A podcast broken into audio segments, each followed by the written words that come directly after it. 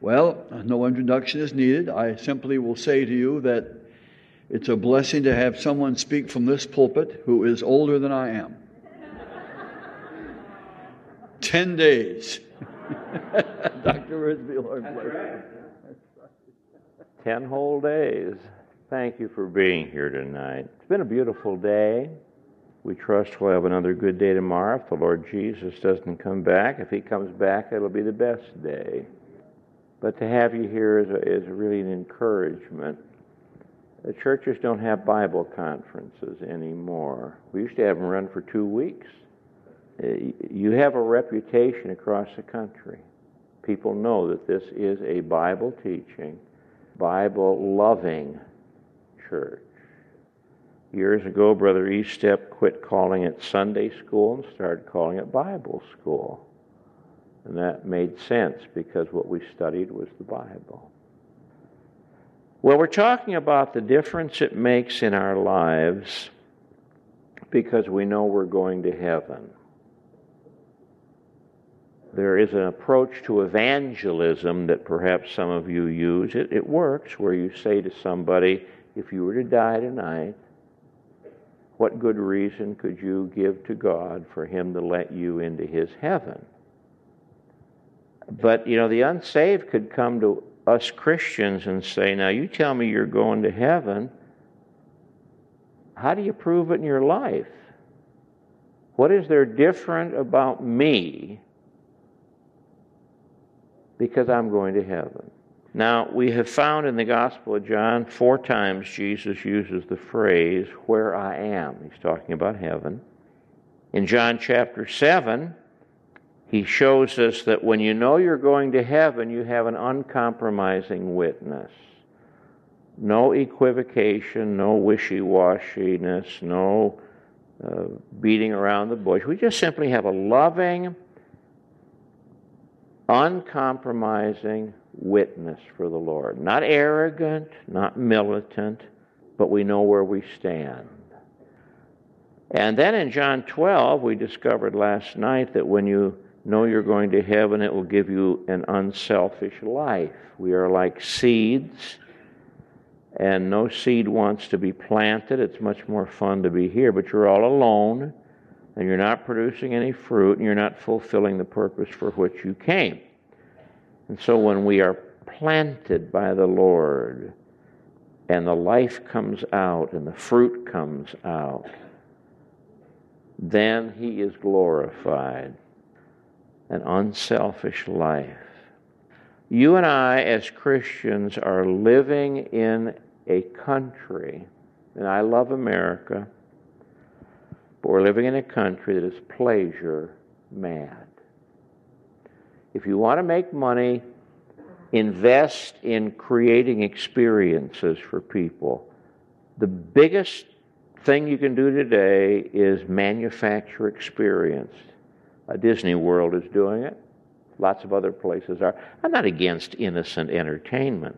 I'm just saying that we cannot live on manufactured synthetic experiences. And uh, our Lord tells us that the only way to really experience life is to die, be planted. Now, tonight it's John chapter 14, a familiar passage.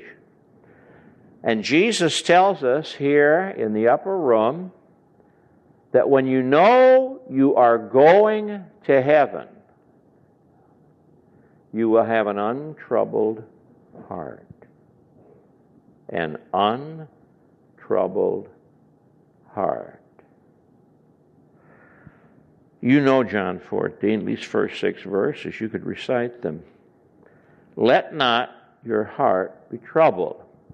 Now, if you turn the page to verse 27, in the last sentence, Jesus says, Let not your heart be troubled, neither let it be afraid. And so between verse 1 and verse 27 in John 14, our Lord is talking about an untroubled heart. Now, it doesn't mean an unburdened heart. Sometimes my heart gets burdened. I get burdened and I pray. You do the same thing. You do the same thing. You're, you're working away. Maybe you're at home doing something, or even at the office, and, and you suddenly get a burden. That's not what he's talking about. We need people with a burdened heart. We need people who are caring people. But that isn't what he's talking about. He's talking about the kind of trouble in the heart that just pulls us apart. And Not physical heart trouble, that's bad enough. But spiritual heart trouble where we just are so torn apart that we can't operate, we can't function, can't sleep and the doctor gives us something maybe to sedate us or quiet us down, but that takes care of the symptoms, not the causes, as good as it may be. Let not your heart be troubled. Our Lord is teaching us in this chapter the resources that we have as Christians that prevent us from getting a troubled heart. You know, we're so good at covering up. You ask people, How are you? Well, I'm fine. But they aren't fine. They didn't sleep the night before. They aren't fine. They're worried and concerned. Uh, our English word for worry comes from an old Anglo Saxon word that means to strangle. And worry does strangle. The Greek word used in the New Testament for worry or anxiety means to be pulled apart. Gets in there and pulls you apart. And it's easy to have worries today and cover them up. Well, what are these spiritual resources that we have in Jesus so that we can have peace in a troubled world? Not complacency, not indifference, but peace. You know what peace is? Peace is the possession of adequate resources. That's peace. George Morrison said that. I've been quoting it for years. Peace is the possession of adequate resources. When you have adequate resources, you have peace. Uh, some of you remember back in the 70s, when, early part of the 70s, when we had the gas crunch. Uh, we had left Covington, gone to Chicago to Moody Church, and the gas crunch moved in. And I recall having a funeral, and I did not take time to fill my tank. Now, in Chicago, they don't bury you in Chicago, there's no place to bury you. You've got to go off, and I hope the Lord can find those graves because I don't even know where we were sometimes. And I did not take time to get fuel in my car. And I went to the funeral home and we had the service, and I got in my car to follow. If I'd have been smart, I'd have gone with the uh, undertaker in his car, let him spend his gas. But I had some other things I had to do. And as I was driving along, that little gauge was moving close to null. And I began to lose my peace because I didn't have adequate resources. Now, chapter 14 says you have all the adequate resources you need. Let's look at them. First, we have a heavenly home. Let not your heart be troubled, says Jesus. You believe in God, believe also in me. That means he's saying, I am God. If I went up to you and said, Now you believe in God, I certainly do, then believe in me Uh, there's something wrong with this man. He needs to be put away someplace. Jesus equates himself with God because he is God. Hallelujah. In my Father's house are many dwelling places, mansions. Let me pause to say, get rid of the old idea that's in different songs and jokes that as we live down here, our lives are building a mansion up there. I've got a mansion over the hilltop. Uh, I come from Chicago area, and our great black singer was uh, Mahalia Jackson. Oh, some of you remember Mahalia Jackson. She knew how to sing, and her theme song was Rusty Old Halo. Skinny white cloud second-hand wings full of patches. Well, her picture of heaven was if you lived the poor life down here, a disobedient life, that's what you got in heaven. A lot of folks say, you know, well, I don't care if I don't have a mansion. I'll just be satisfied for, you know, with a bungalow. That's not what he's saying. He's not saying that your life is building a home up in heaven. He's doing the building. In my Father's house are many mansions, many dwelling places. If it were not so, I would have told you. I go to prepare a place for you. And if I go and prepare a place for you, I will come again and receive you to myself, that where I am, there you may be also. And where I go, you know, and the way you know. Why were the disciples troubled to begin with? Well, when you read chapter 13, you find out the problems. Our Lord had just said, One of you is a traitor. Suppose Pastor Wagner came to the platform after the meeting and said, Now, close the doors, guard the doors. In this congregation right now is a terrorist, and he's a member of this church. How would you feel? You'd be shocked. And our Lord had just said, One of you is going to betray me. It was Judas. They didn't know who it was. If Peter had known who it was, he would have pulled his sword out and killed him, probably. Second reason why they were troubled is because Jesus said, I'm going to leave you.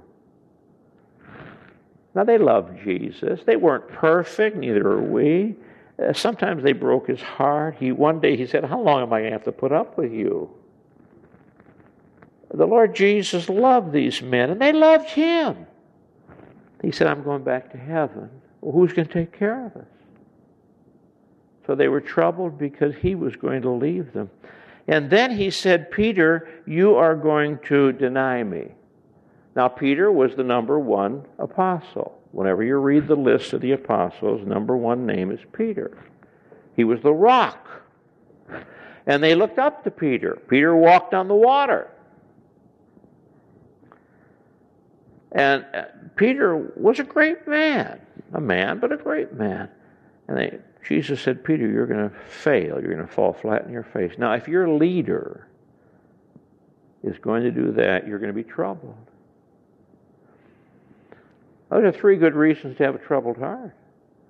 One of our number is a traitor. One of our number is going to deny the Lord, and the Lord Himself is going to leave us. We are not adequate for this. Jesus says, Oh, yes, you are. The first resource you have is a home in heaven. Where I am is where you are going to be. Now, now most of you have traveled, either driving or flying. And you've discovered, as we have discovered, we've traveled so many places, you've discovered that the best trip is a trip home. Uh, we got in the plane on Friday and, and flew down here. And I'm always concerned is the luggage going to arrive? And by the way, they have discovered that Saturn's rings are made out of lost luggage.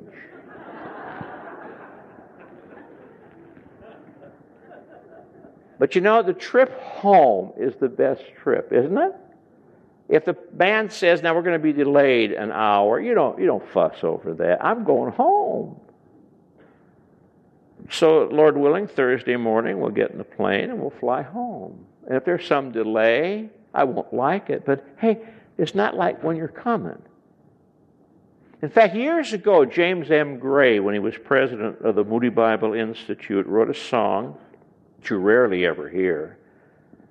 I'm going to put together a book called Hymns You Used to Sing. Hymns You Hate, number eight. Uh, James M. Gray wrote a marvelous song called The Road Leads Home. The Road Leads Home. Oh, who could mind the journey when the road leads home?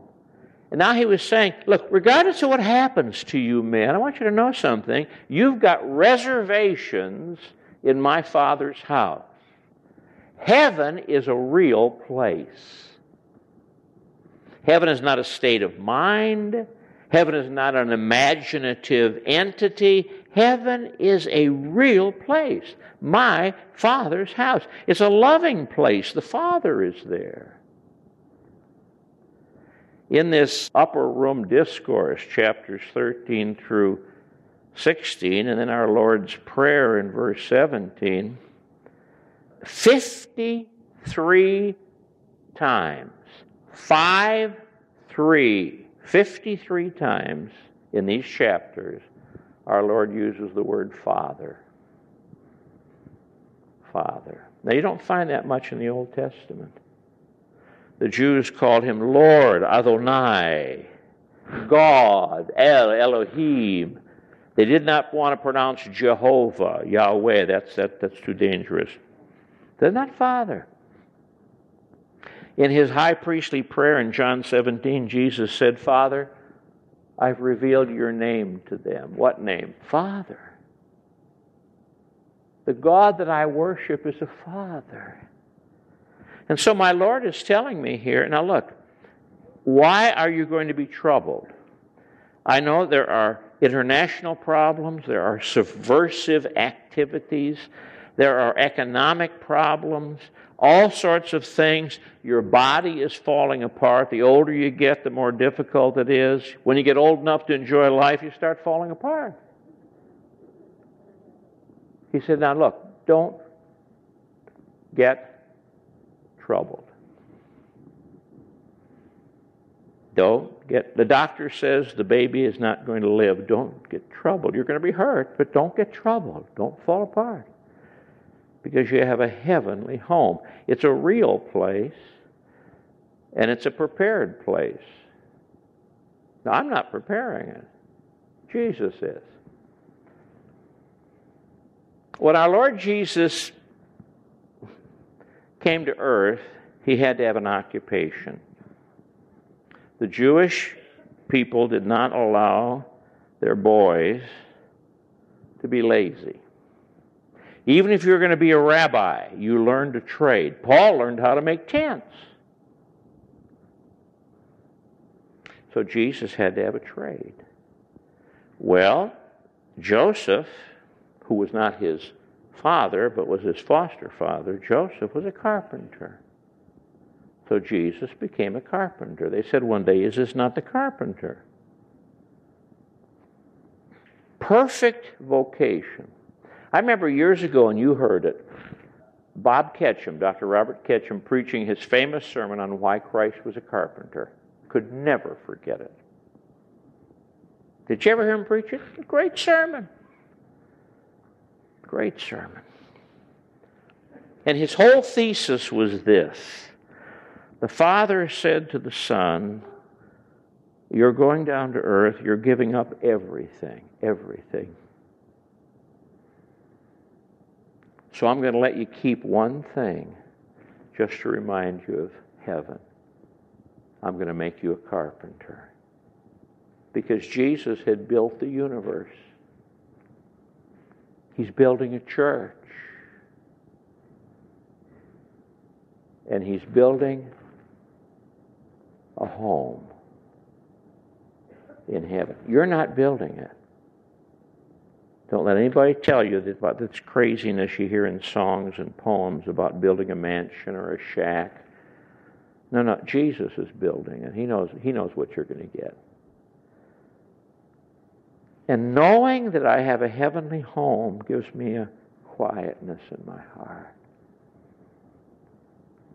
Knowing that my loved ones have a heavenly home, that's where they are, gives me a peace in my heart. It does same thing for you. That's our first resource. We have a heavenly home. And Jesus is going to come one day and take us to our heavenly home. Now, somebody here says, Well, I don't think I have a heavenly home. I don't know where I'm going. Well, you can know. Thomas said to him, Lord, we do not know where you are going, and how can we know the way? And Jesus said, I am the way, the truth, and the life. No one comes to the Father except through me. I want to tarry on that just a minute. That verse is found in no other gospel except the Gospel of John. Matthew didn't write it, Mark didn't write it, Luke didn't write it, John wrote it.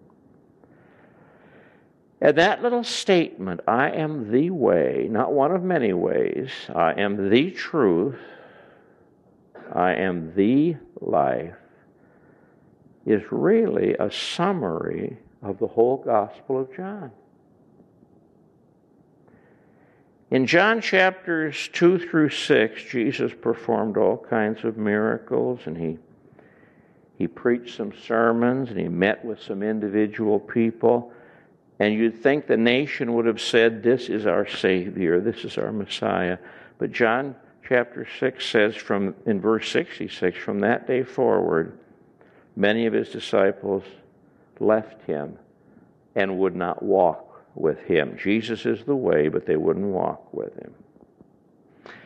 In chapter 7 through 12, our Lord preached, he performed miracles, he pled with sinners. And in chapter 12, it says, Though he had done so many signs among them, they would not believe in him. He's the way, they wouldn't walk with him. He's the truth, they wouldn't believe him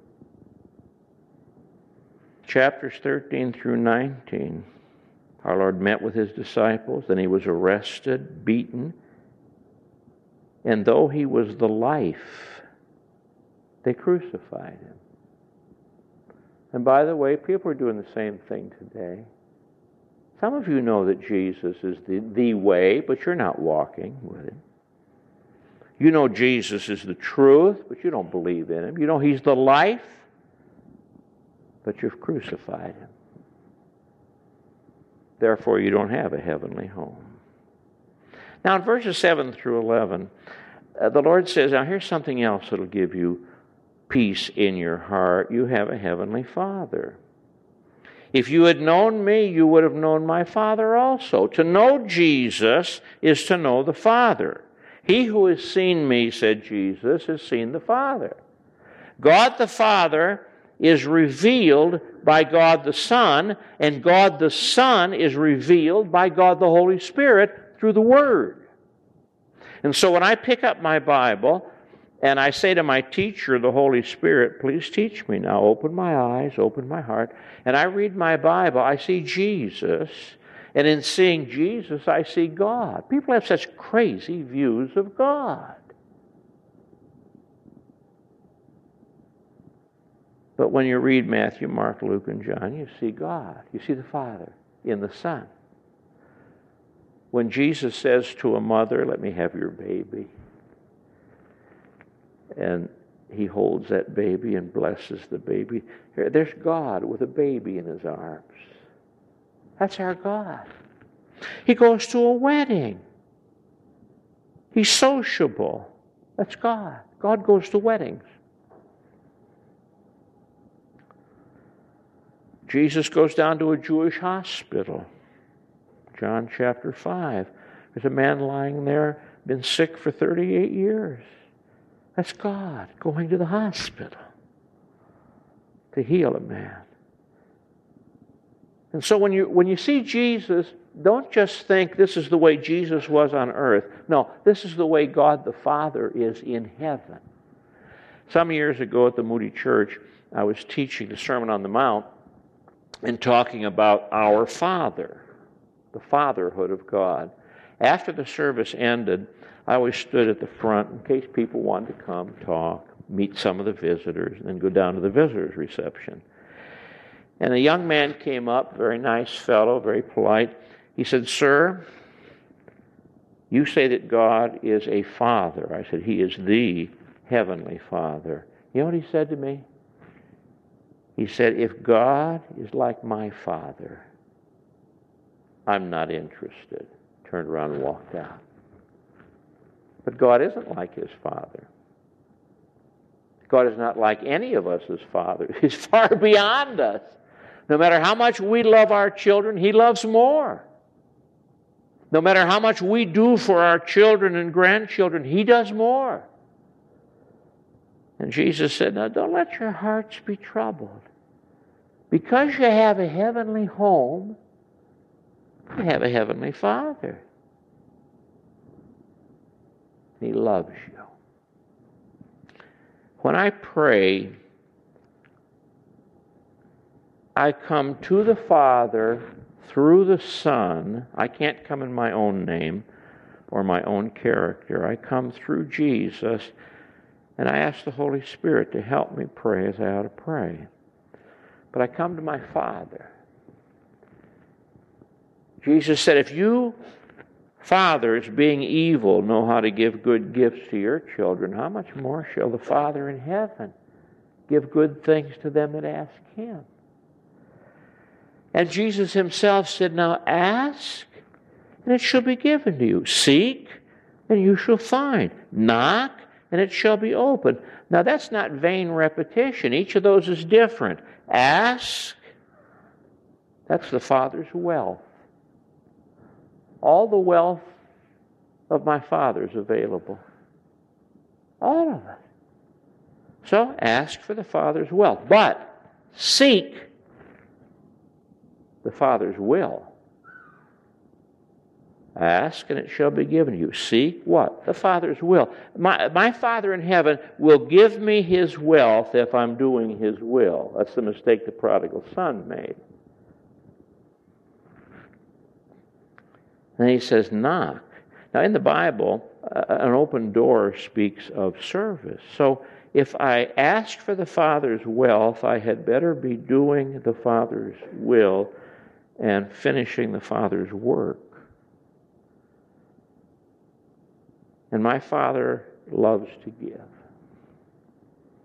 So if your heart's troubled tonight, just relax and say, I have a home in heaven, and I have a Father in heaven. Which leads us to verses 12 through 15. Now, I would not go this quickly, except I know you know these passages. Most assuredly, I say to you, he who believes in me, the works that I do, he will do also, and greater works than these he will do, because I go to my Father. And whatever you ask in my name, that I will do, that the Father may be glorified in the Son. If you ask anything in my name, I will do it. If you love me, keep my commandments. So, we have a heavenly home. That quiets my heart. We have a heavenly Father. That quiets my heart. And we have a heavenly privilege, the privilege of prayer. I live on earth, but my citizenship is in heaven. I live on earth, but my Savior is in heaven. I live on earth, but my hope is in heaven. We live on earth, but our treasures are in heaven. We are a heavenly people on earth. Now, we don't belong here. You ever stop to think that everything in this world, just about everything, is out of place? Jesus is out of place. He belongs on the throne of David down in Jerusalem. That straightened the mess out. The devil's out of place. He belongs in hell. Church is out of place. We belong in heaven. That's where our citizenship is. That's where our home is. Excuse me, but sinners are out of place. They belong in hell. And they'd be there except God is not willing that any should perish, and God is long suffering to usward. So we're living down here in alien territory. You and I, as saints of God, citizens of heaven, are living in alien territory. We're like scuba divers. God didn't make us to live underwater unless we're in a diving bell or a submarine or we got scuba equipment. You can live underwater if you've got connections above. Now, we're the same way here. Do you have a rough time living in this world? I do. First place, I get sick of what I read and see and hear. It just makes you sick. And the battles are heavy. Uh, the devil fights us. And if I didn't have a connection with my Father up in heaven, I couldn't make it. Neither could you. And so Jesus says, Now look, I know you're down here in alien territory, but I left you here to rescue as many people as you Talk to as many people as you can. Rescue, bring them along with you. But while you're down here, I'm not going to leave you alone. I'm giving you the great privilege of prayer. And you can come at any time in the name of Jesus, go right through, past all the secretaries, past all the receptionists. You can go right through and come into the presence of your Father. And we don't do it. We don't do it. You announce a banquet or a dinner in a church, and you, people come. In churches like this, you announce a Bible conference, people come. But oh, so many churches, you announce a prayer meeting, and folks don't want to come. And you wonder if they realize what a privilege it is. Uh, I was with some of our college kids for lunch today sorry I couldn't stay with you seniors. And um, we drove up near the place where that drunken driver almost killed me back in 1966. I was going to put a plaque up there, but I didn't have permission, so. But uh, I was going around the curve. He came right at me, going about 80 miles an hour sideways. I got two windshields in my face. And uh, the seatbelt saved my life. If you don't wear your seatbelt, you're stupid. I have spoken. And I remember being in that ambulance and being driven St. Elizabeth Hospital, not the new one, the old one. Did you ever pray in an ambulance? You hear you red light, you know, and the guy's making sure you're getting lit. Oh, bless the Lord for those people. And um, one of our members was at my doctor's office that night. And when he got the call, she got the call, and she got on the call, and she called people. Some of you here tonight showed up at the hospital. You know, if I had had to go through some ritual, some routine, have a preacher or a priest or a rabbi or anybody, I couldn't have prayed. But I'm lying there. I can talk to God. It's wonderful. And Jesus says, Why would you have a troubled heart when you have a heavenly privilege of prayer? Well, he goes on to tell us that we should not have a troubled heart because we have a heavenly helper. Verses 16 through 18, the Holy Spirit. And I will pray the Father, and he will give you another helper. That word is translated so many different ways. It's the Greek word parakletos, which means called to your side to help you. It's translated advocate, which means a lawyer. My heart goes out to the lawyers. They all make jokes about him. Preachers get jokes too, but uh, uh, the word advocate means one who represents you, one who is at your side to help you. Uh, the King James Version, which is so beautiful, says the comforter. The trouble is, people don't know what that word means. People think of a blanket. The word comfort comes from two Latin words that mean with strength fort, fortification, with strength. The comforter, the one who comes with strength. You know, my problem is I'm weak. Samson, strongest man alive, weak.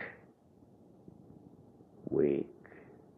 David, who killed a giant and who fought multitudes of soldiers, weak weak. And we're all weak. Do you ever notice in your Bible, I'm sure you have, that when God's people fail, they fail in their strengths? You ever notice that? Abraham's greatest strength was his faith. That's where he failed. He lied about his wife. David's greatest strength was his integrity. That's where he failed. He lied about his sin. Peter's greatest strength was his courage. That's where he failed. A little girl said, Aren't you one of those disciples? I am not. That's where he failed. A strength that knows itself to be strength is weakness. And weakness that knows itself to be weakness is strength. When I'm weak, said Paul, I'm strong. And our Lord says there's no reason for me to have a troubled heart because I have a heavenly helper. I will give you another helper. And the word another means another of the same kind. The Holy Spirit is to us what Jesus was to his disciples. He said, I'm going back to heaven, but I'm going to send you another one just like myself. The difference is, I have been with you, he is going to be in you. So you'll never, never be without him. That's marvelous. So when I open my Bible, the Holy Spirit's there to help me to study. When I face temptation, the Holy Spirit's there to help me overcome. When I'm praying, the Holy Spirit's there to help me pray. Jude said, praying in the Holy Spirit. When I seek to witness, the Holy Spirit's there. You shall receive power and you shall be witnesses. Why should our hearts be troubled? We are never without the power of God. Unless we're sinning, unless we're rebelling, unless we don't take time to be holy. We have a heavenly home, and because we have a heavenly home and our names are registered up there, then, then we have a heavenly Father, and because we have a heavenly home and a heavenly Father, we have this heavenly privilege of prayer, and we have this heavenly helper.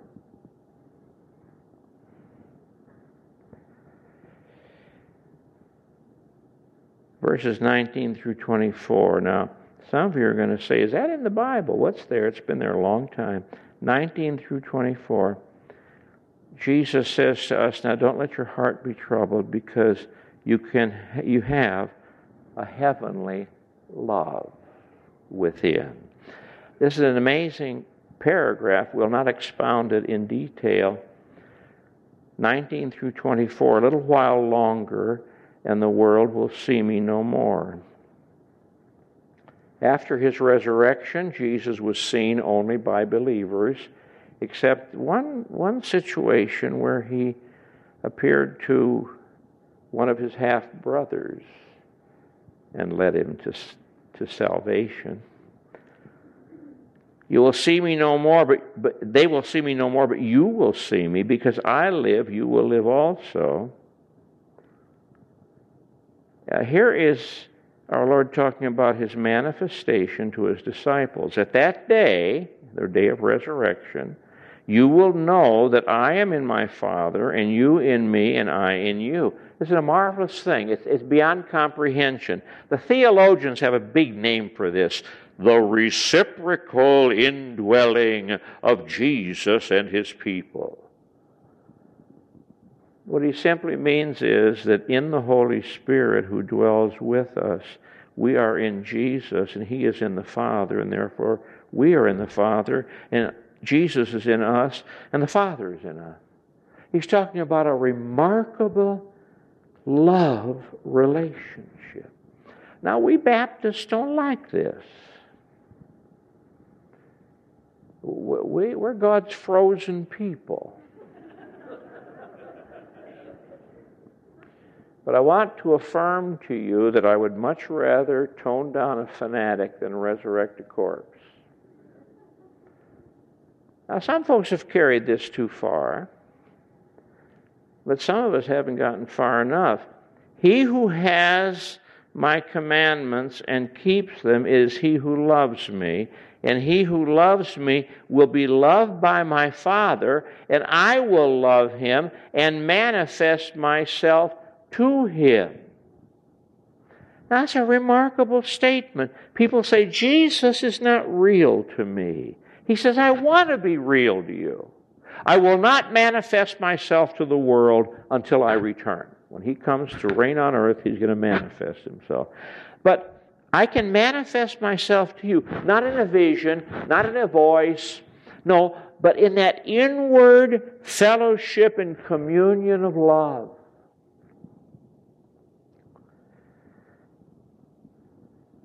We have a heavenly love. Look at verse 23. If anyone loves me, he'll keep my word, and my Father will love him, and we will come to him, we, my Father and I, and make our home with him. That's what Paul prays about in Ephesians 3. He said, I'm praying that Christ may dwell in your hearts by faith. And that word dwell means settle down and feel at home.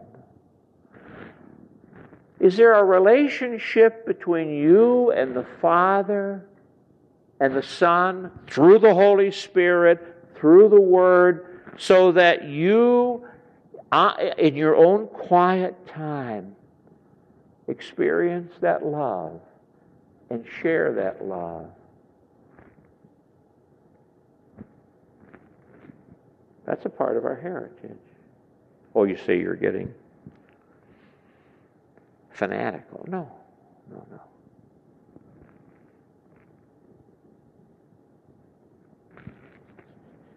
Betty and I were with uh, a couple whom we love much, and he looked at his watch and said, Oh, I've got to make a trip. I'll have to leave now. Reached over and took his wife's hand, shook it, and left. I said, Has it come to this? now, I don't know what he was thinking about. Maybe he was just joking, but you don't do that. Can you imagine Pastor Wagner conducting a wedding and when he comes to the time to pronounce them husband and wife, he says, You may now shake her hand. but that's our relationship to God. We keep God at arm's length. Oh, no, no. I think some of the emotional problems some people have could be solved if just learn to love.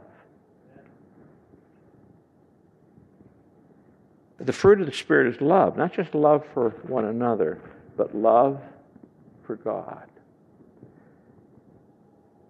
And so we have a heavenly love. Why should I have a troubled heart when the Father says, Let me dwell in you? The Son says, Let me dwell in you. And that through the Holy Spirit they dwell in me and I experience their love. Paul says in Romans 5, and we skip over it, that the love of God is lavishly poured into our hearts. It's not a drip, drip, drip kind of a thing. Lavishly poured into our hearts. Which leads us now to verse 27. Because of all of this, we ought to have a heavenly peace. Peace I leave with you my peace I give to you. Now remember, peace does not mean the absence of war. Peace does not mean the absence of trouble and storm and difficulty. No. Peace means the presence of adequate resources to meet this. One of my favorite preachers is Phillips Brooks. Now, most people don't remember Phillips Brooks as a preacher. They remember him as the author of old, the composer of Old Little Town of Bethlehem. But Phillips Brooks could preach. Pastored a, a church in Boston that is still standing. In fact, there's a statue of him out in front of that church, addressing, preaching. And behind him is a statue of Jesus with his hand on his shoulder. That's preaching. That's preaching. Phillips Brooks looked at his congregation one Sunday, and this is what he said Do not ask for easy lives. Pray to be better men and women. Do not ask for tasks equal to your powers. Ask for powers equal to your tasks. I think of that every once in a while when I say, Lord, I can't do this. Lord, why did this happen? You know I can't take this. And my father says to me, Do you expect to grow? You want to be a baby all your life? I've put you into this circumstance that you might draw upon all the resources that I've given you. And that's how I give you my peace.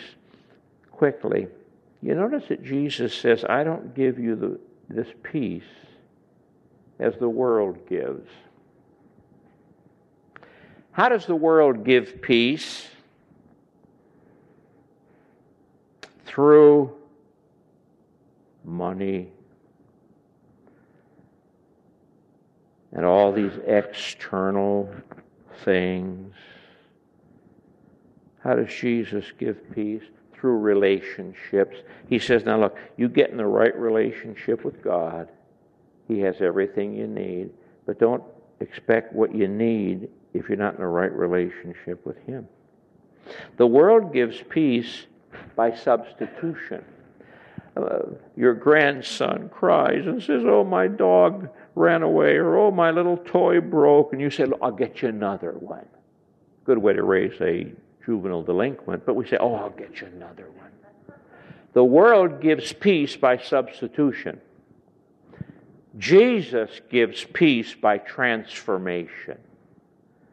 He doesn't take away that burden, he transforms that burden. Jesus used a beautiful illustration. He says, You know, when a, when a woman's about to give birth, she's in pain, she's crying, she's in pain, and then a baby is born and she's rejoicing. The same baby that caused the pain caused the joy. See, it's not substitution, it's transformation. And those of us who are carrying burdens and fighting battles, it's pain, pain. But that same burden that causes the pain will bring the joy. God brings peace by transformation, not by substitution. And so there's no reason why I should not have peace in my heart. All around me is war. Jesus said, In the world, you're going to have tribulation. Now, some people don't preach that. You get, you get the right people on television and radio, and you'll hear just the opposite. But my Bible says, in the world, you're going to have tribulation family tribulation, medicinal tribulation, economic tribulation. But be of good cheer. I've overcome the world. And here are all these resources you have. And they start with a heavenly home. If I didn't have a heavenly home, I wouldn't have all these heavenly resources. And who can mind the journey when the road leads home? Is heaven your home? When you get to the end of the way, uh, is that where you're going to be? Or don't you know? Now, if you don't know, you better find out. And tonight's a good time to do that. Jesus says, I am the way, not one of many. I am the truth. Don't go searching anymore. I am the life. I can give you that life if you'll believe my truth. And then you'll have a home in heaven. Heavenly Father, we rejoice that we can call you Father. And I pray now that this word will be applied to hearts and that people will make the decisions they need to make. Some of us, Father, who have been excusing our lack of peace, blaming it on everything else except our own unbelief. Help us to draw upon these resources. And thank you, Father, thank you that heaven is our home and that one day we shall leave this world and be with you. Hallelujah. What a Savior. Amen.